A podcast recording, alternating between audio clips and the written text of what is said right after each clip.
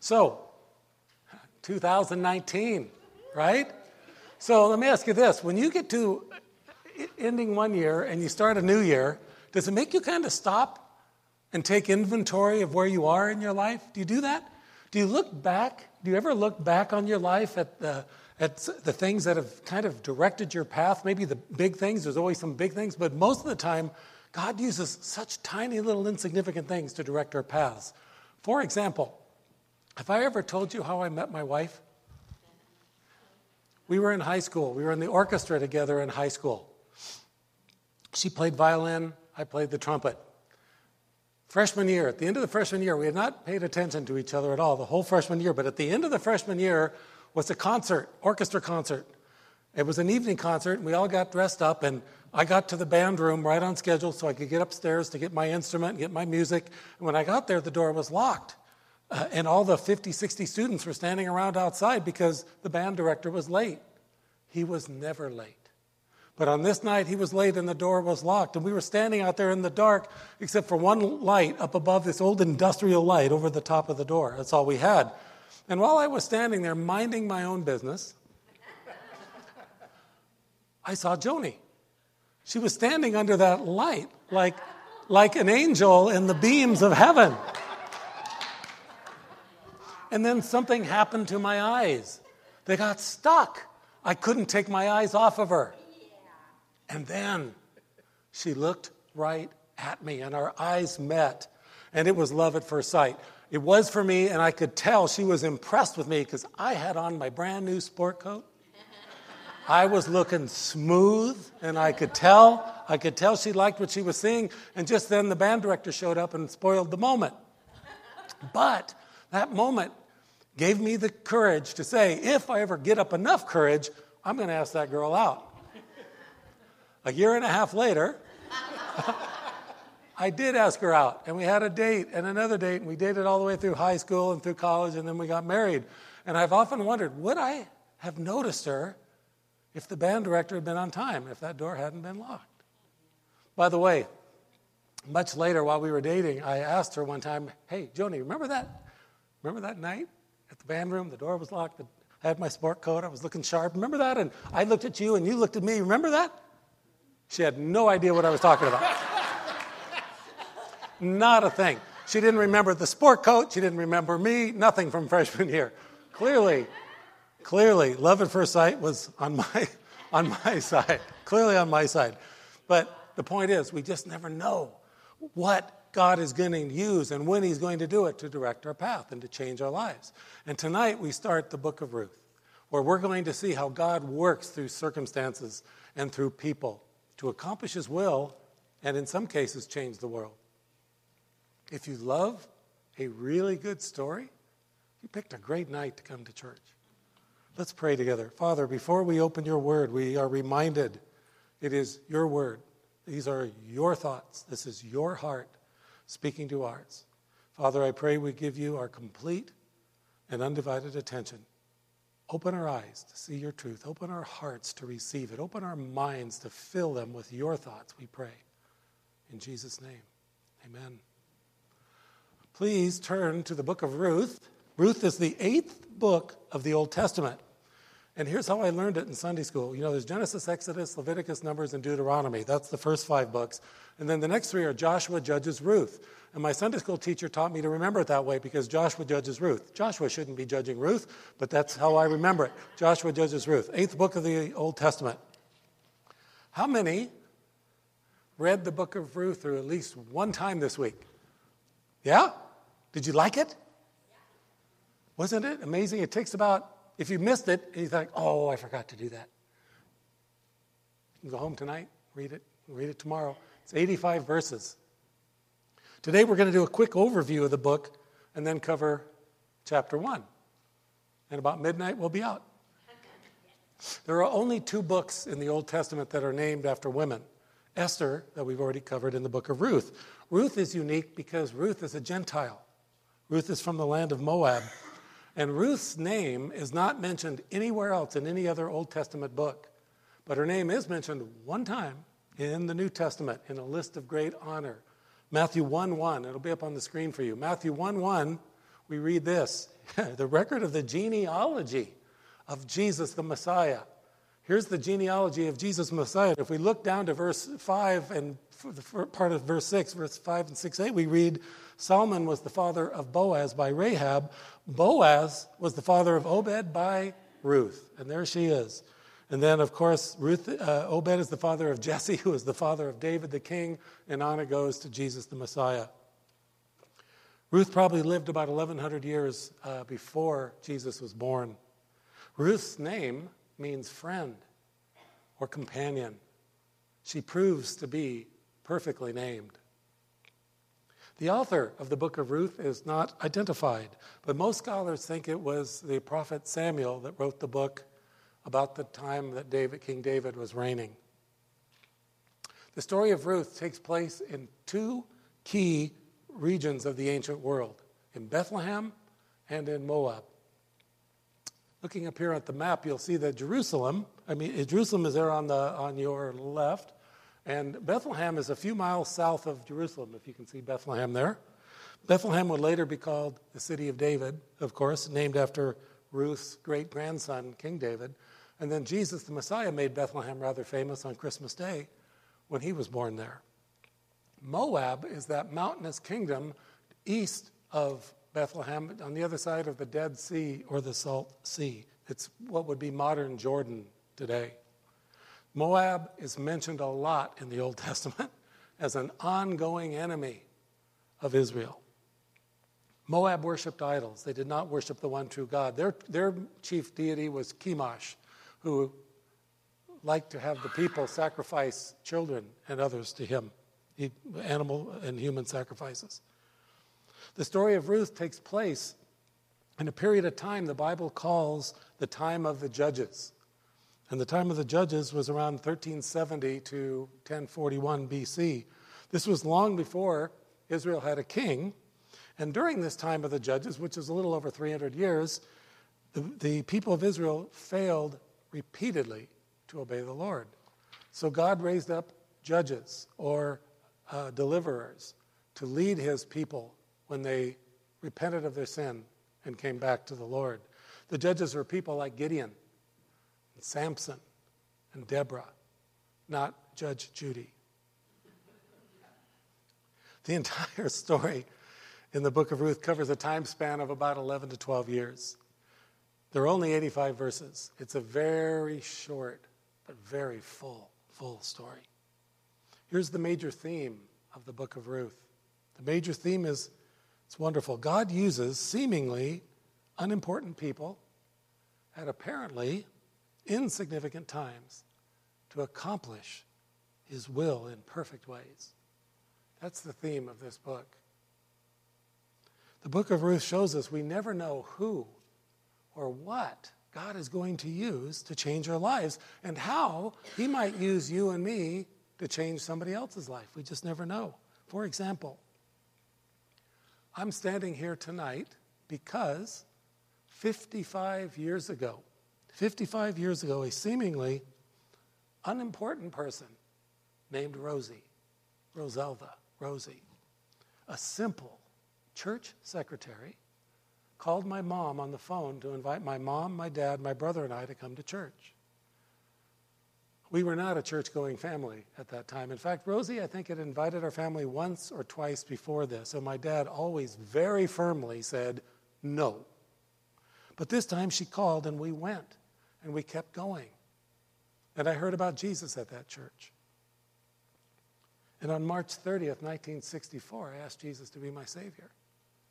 Our whole family was saved my mom, my dad, my brother, and I, because Rosie Rosie made a phone call that set things in motion for us to meet Jesus. A phone call. Rosie and Ruth prove that God uses little people to do big work. And it's good for us to stay little and stay humble before the Lord so he can use us too. The book of Ruth is so encouraging, especially, especially if you're going through difficult times. The book of Ruth shows us that God is always working in our lives, even when we're not aware of Him. Even when we're being disobedient, God is working. And even when life gets really hard, God is working. Here's the outline for Ruth chapter 1. First five verses are about hitting rock bottom and then returning to the Lord for the rest of the chapter. Hitting rock bottom and returning to the Lord pretty much describes the history of the people of Israel, and probably, if we're honest, your life and my life too. So, let's read how this powerful story unfolds, and we're going to take it just a few verses at a time. Ruth 1 1. Are you ready? I'm excited. This is so good. Now it came about in the days when the judges governed that there was a famine in the land. And a certain man of Bethlehem in Judah went to sojourn in the land of Moab with his wife and two sons. Okay, the day of Judges we talked about was a dark time for Israel. The book of Judges explains why it was such a dark time. In Judges 17, verse 6, we read something very sad. It's repeated often in the book of Judges. In those days, there was no king in Israel, and every man did what was right in his own eyes. That was what was going on. Every person just did what they thought was right in their own eyes. They weren't interested in obeying the Lord. Ruth's time period sounds like our time period, doesn't it? We should be able to re- relate with this story. And God promised his people that they would always have an abundance if they obeyed him. So the fact that there's a famine in the, in the land seems to suggest that the people of Israel were once again living in disobedience to the Lord. And because of the famine, a certain man of Bethlehem left town with his wife and two sons. Here's exactly what they look like as they hit the road. Exactly what they look like, no doubt. The name Bethlehem, interestingly, means house of bread. House of bread, but there, during the famine, there was no bread. Food was scarce. So this certain man decided to sojourn with his family in Moab. Sojourn means to travel with the intention of returning. So this was a short term trip. Let's think about this together. Things were bad in Judah.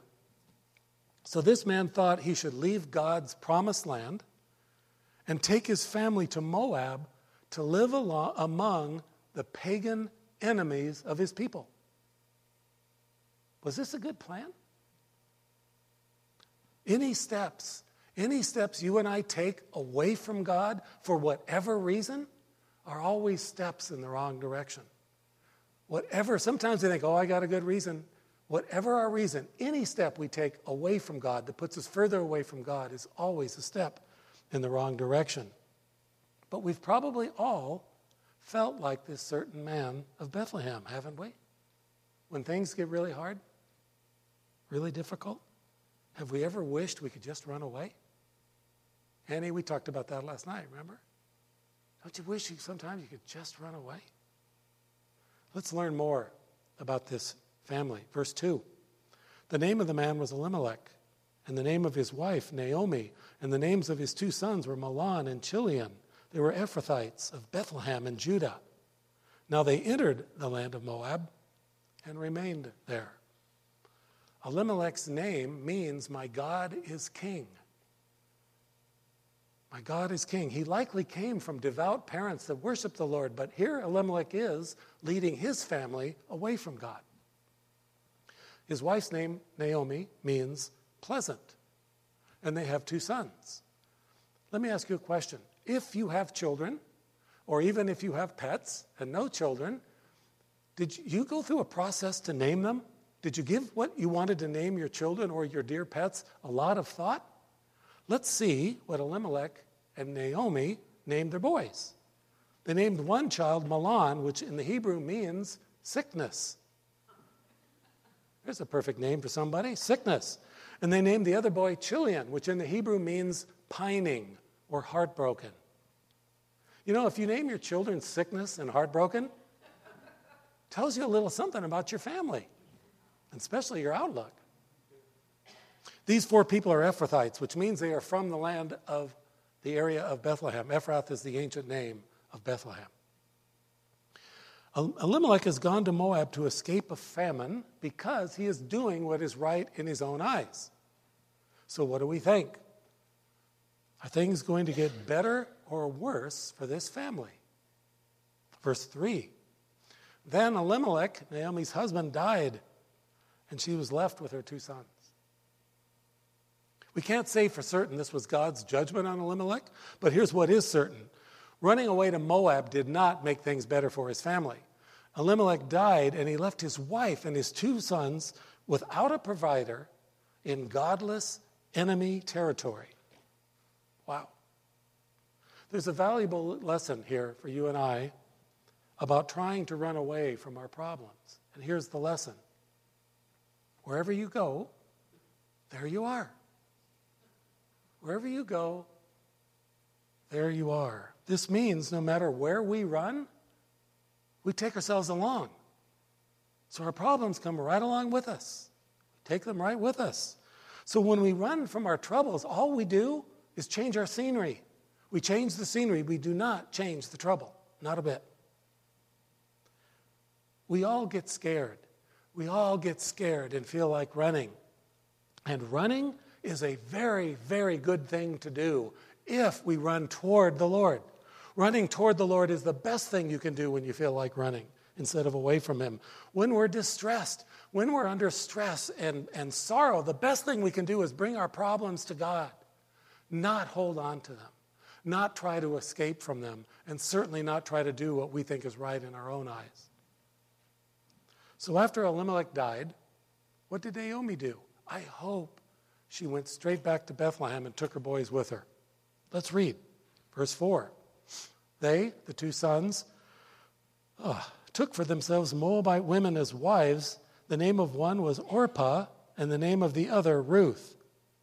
And they lived there about 10 years. Their sojourn, their temporary trip to Moab, turned into a 10 year stay where they put down roots. What a lesson. What an incredible lesson for you and me. If, if we think we can just sojourn or just dabble in sin, we're mistaken.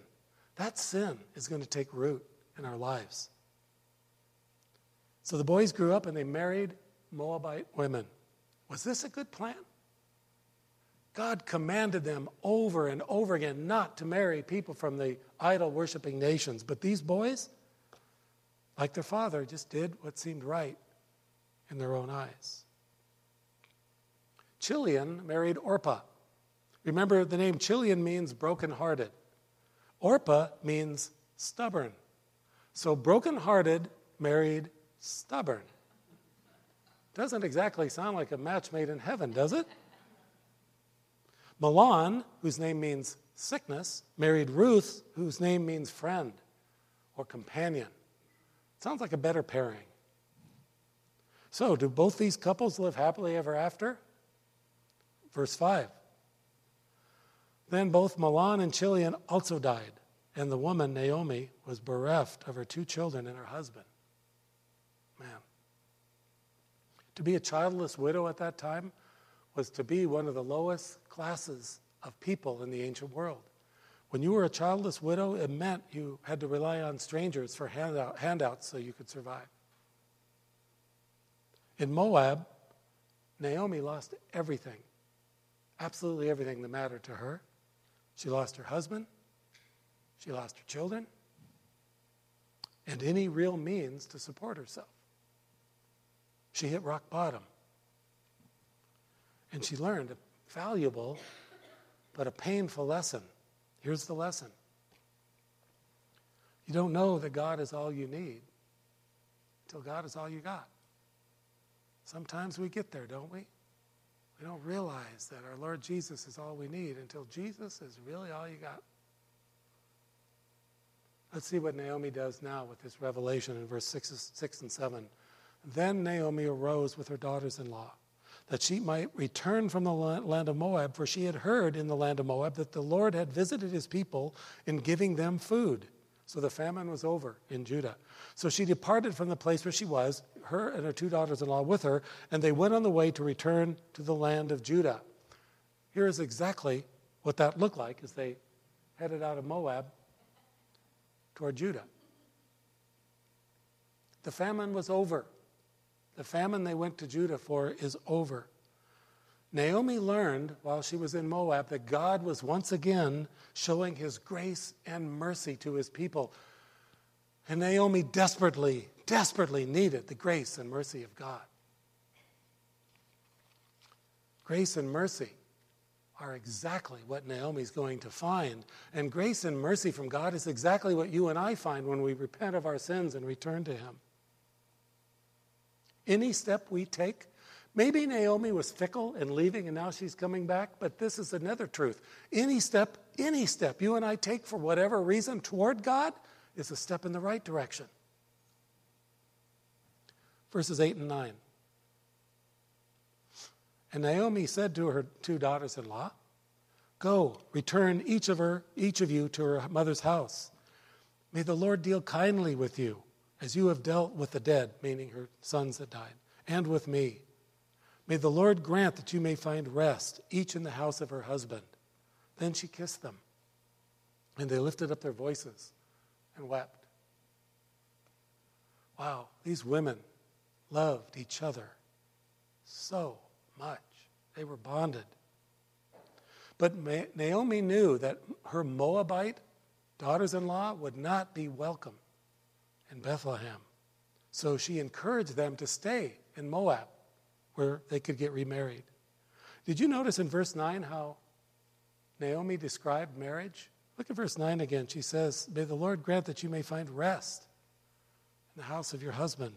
What a blessing it is what a blessing it is when, when our marriage gives us peace and rest and refreshment. Verse 10 And Orpah and Ruth said to Naomi, No, but we will surely return with you to your people. These sweet daughters in law loved Naomi so much they were willing to leave their life behind and go with her. But Naomi loved them even more. So she wants to impress on her daughters in law why going with her would be a really bad idea for them. Let's read verses 11 to 13. But Naomi said, Return, my daughters. Why should you go with me? Have I sons in my womb, that they may be your husbands? Return, my daughters. Go, for I am too old to have a husband. If I said I have hope, if I should even have a husband tonight and also bear sons, would you therefore wait until they were grown? Would you therefore refrain from marrying? No, my daughters, for it is harder for me than for you, for the hand of the Lord has gone forth against me. According to the ancient law of Israel, if a young woman was widowed, if a young woman is widowed without having had a son, then one of the deceased husband's brothers was responsible for becoming a surrogate father to give that widow a son. So Naomi tells her daughters in law, I have no more sons to give you. You have no more marriage prospects from me. Furthermore, Naomi says, The hand of the Lord has gone forth against me. She means, I've got nothing for you. I'm broke. She's got nothing. If you come with me, if you come with me, girls, your life is going to be so, so hard. Verse 14. And they lifted up their voices and wept again. What a scene. And Orpah kissed her mother in law. But Ruth clung to her. Here's this picture was painted at the moment this happened. Both of these young ladies loved their mother in law so dearly, but they each had their own future to think about. Orpah decided Naomi was right. It's time for her to go back to her people, so she very sadly, brokenheartedly kissed her mother in law goodbye. But Ruth, Ruth would not let go. Ruth wouldn't have it. Ruth would not let go. So, Naomi tries one more tactic, one more tactic to try to convince Ruth to stay in Moab. Look at verse 15. Then Naomi said, Behold, your sister in law has gone back to her people and her gods. Return after your sister in law. Naomi is resorting to peer pressure, right? Peer pressure. She says, Ruth, look, open your eyes. Look what your sister in law is doing. She's going back to the only life she and you have ever known. You need to go with her. You need to wise up, Ruth. Open your eyes. You've got to go, like your sister in law. You've got to go. Do you ever feel pressured to do something because other people are doing it? Like Ruth, when you and I decide we are going to follow the Lord, we're often going to find ourselves going a different direction than other people. Just how that works out.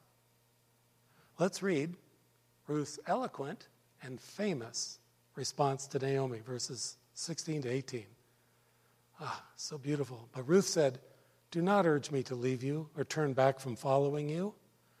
For where you go, I will go. And where you lodge, I will lodge. Your people shall be my people, and your God, my God. Where you die, I will die, and there I will be buried. Thus may the Lord do to me and worse, if anything but death parts you and me. When Naomi saw that Ruth was determined to go with her, Naomi said no more to her about this matter.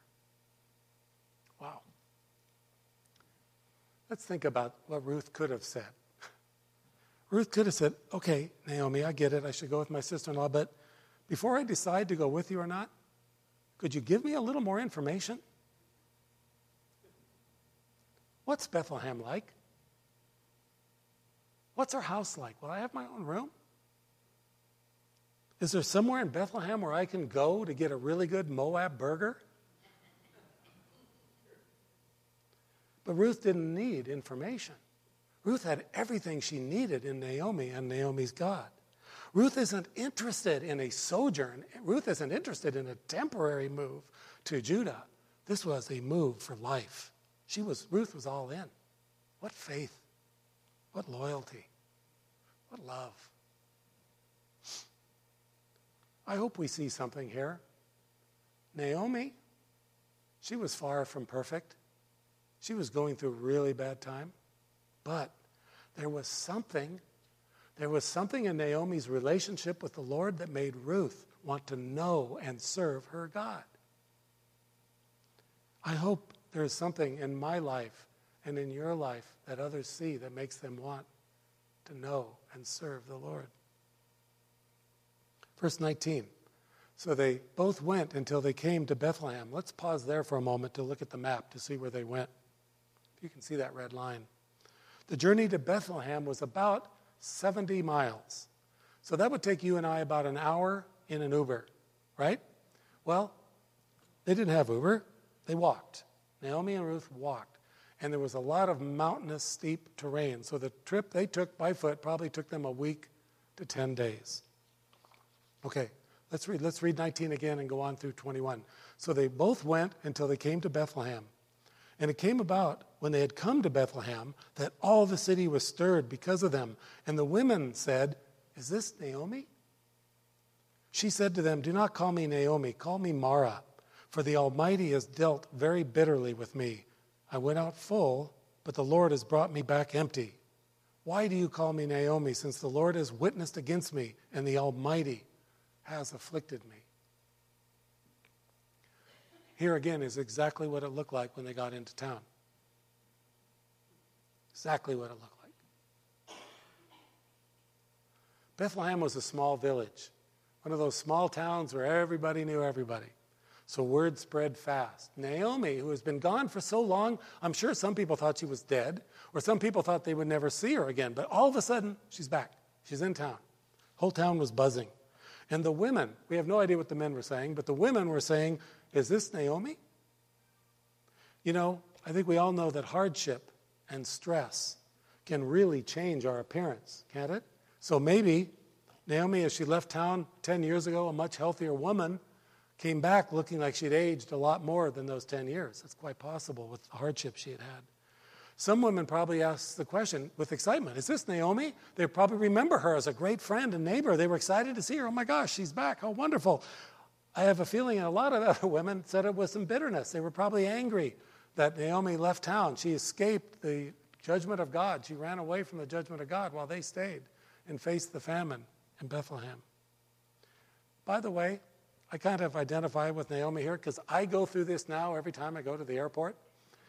If you remember, just up to a very short time ago, I had shoulder length hair. Well, my driver's license photo, which was taken much more than 10 years ago, has really long hair and no beard. So every time I go through TSA, they really scrutinize and they're like, "Is that you?" Is, you know, so I know exactly what she felt like. Okay, that's a little bit of a rabbit trail. Back on track. Naomi says to them, "Don't call me Naomi, call me Mara." The name Naomi means pleasant, but Mara means bitter or sorrowful. Bitter or sorrowful. Call me sorry. Call me sad. Call me devastated. We can relate with Naomi here, can't we? Tragedy. Tragedy isn't pleasant. You and I don't feel pleasant when we're going through tragedy. Tragedy is devastating. She was devastated. Naomi said she went out full. She had a husband and her sons. She had everything she wanted when she left, but the Lord has brought her back empty. Naomi lost her family and likely all the wealth they took with them to Moab. But her spirit is empty too. Spirit is empty too. We feel empty when all we can see is our circumstances. You and I, we're going to feel empty when all we can see is our circumstances. We feel empty when all we can see is what we lost. If that's all we see, of course we're going to be empty. Only by faith, only by faith can we look beyond our situation to trust our God, even in the very, very, very worst of times. Only by faith can we look past our circumstances to trust God in the very worst of times. But Naomi had been gone from the Lord for quite a while, so perhaps her faith had gone cold. She couldn't see God at work except for feeling the judgment of God. Naomi thought she was empty. But was she empty? Let's look ahead. Ruth chapter 4 verses 13 and 15. Pastor Mark is going to brilliantly uh, cover this in three weeks, but we just need to look ahead because she's come to town saying, I'm empty. Let's see. Let's see if she's empty or not. Ruth 4, verses 13 to 15. So Boaz took Ruth, and she became his wife, and he went into her. And the Lord enabled her to conceive, and she gave birth to a son. Then the women, all those women that were talking before, they're talking again. And the women said to Naomi, Blessed is the Lord who has not left you without a redeemer today. Naomi, you're not empty. You're full. You have a grandson. You have an heir. May his name become famous in Israel. Well, I think so. This baby's lineage leads to King David and Jesus the Messiah. Yeah, I think so. Verse 15, they say, May he also give you a restorer of life and a sustainer of your old age. Naomi, you thought you lost everything, but God has given you someone you never expected, and that person's going to take care of you now and for the rest of your life. Your daughter in law, Ruth, who loves you, is better to you than seven sons. You lost two sons, but Ruth is better than seven sons.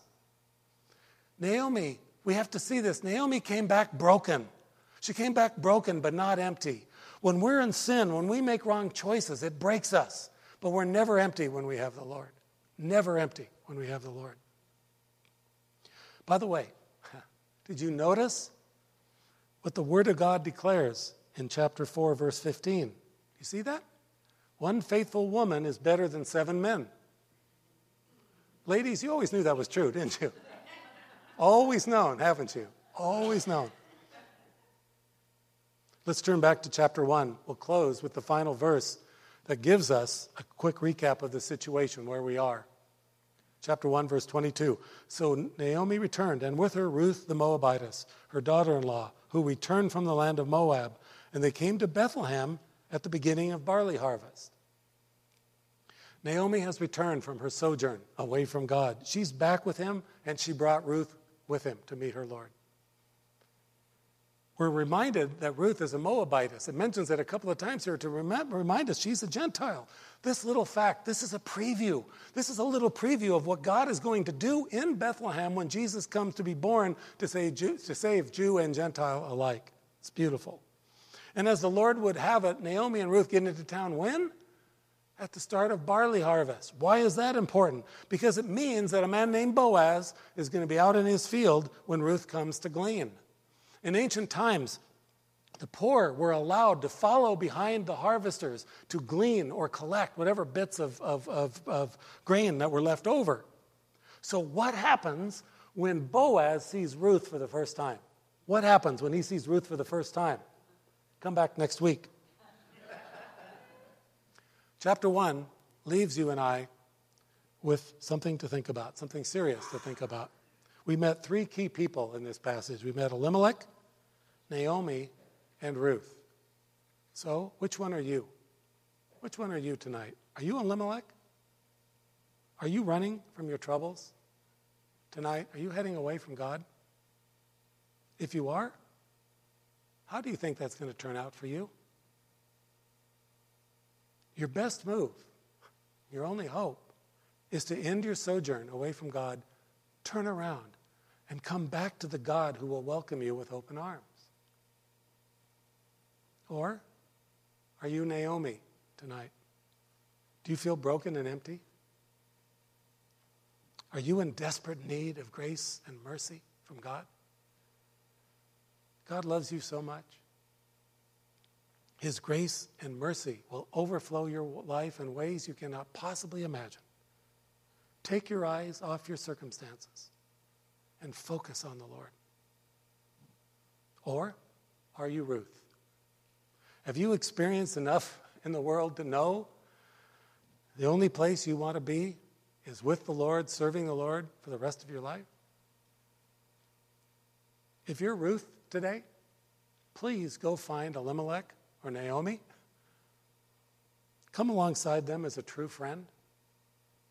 Be that seemingly unimportant person that God will use at an apparently insignificant time to accomplish his perfect will in that person's life.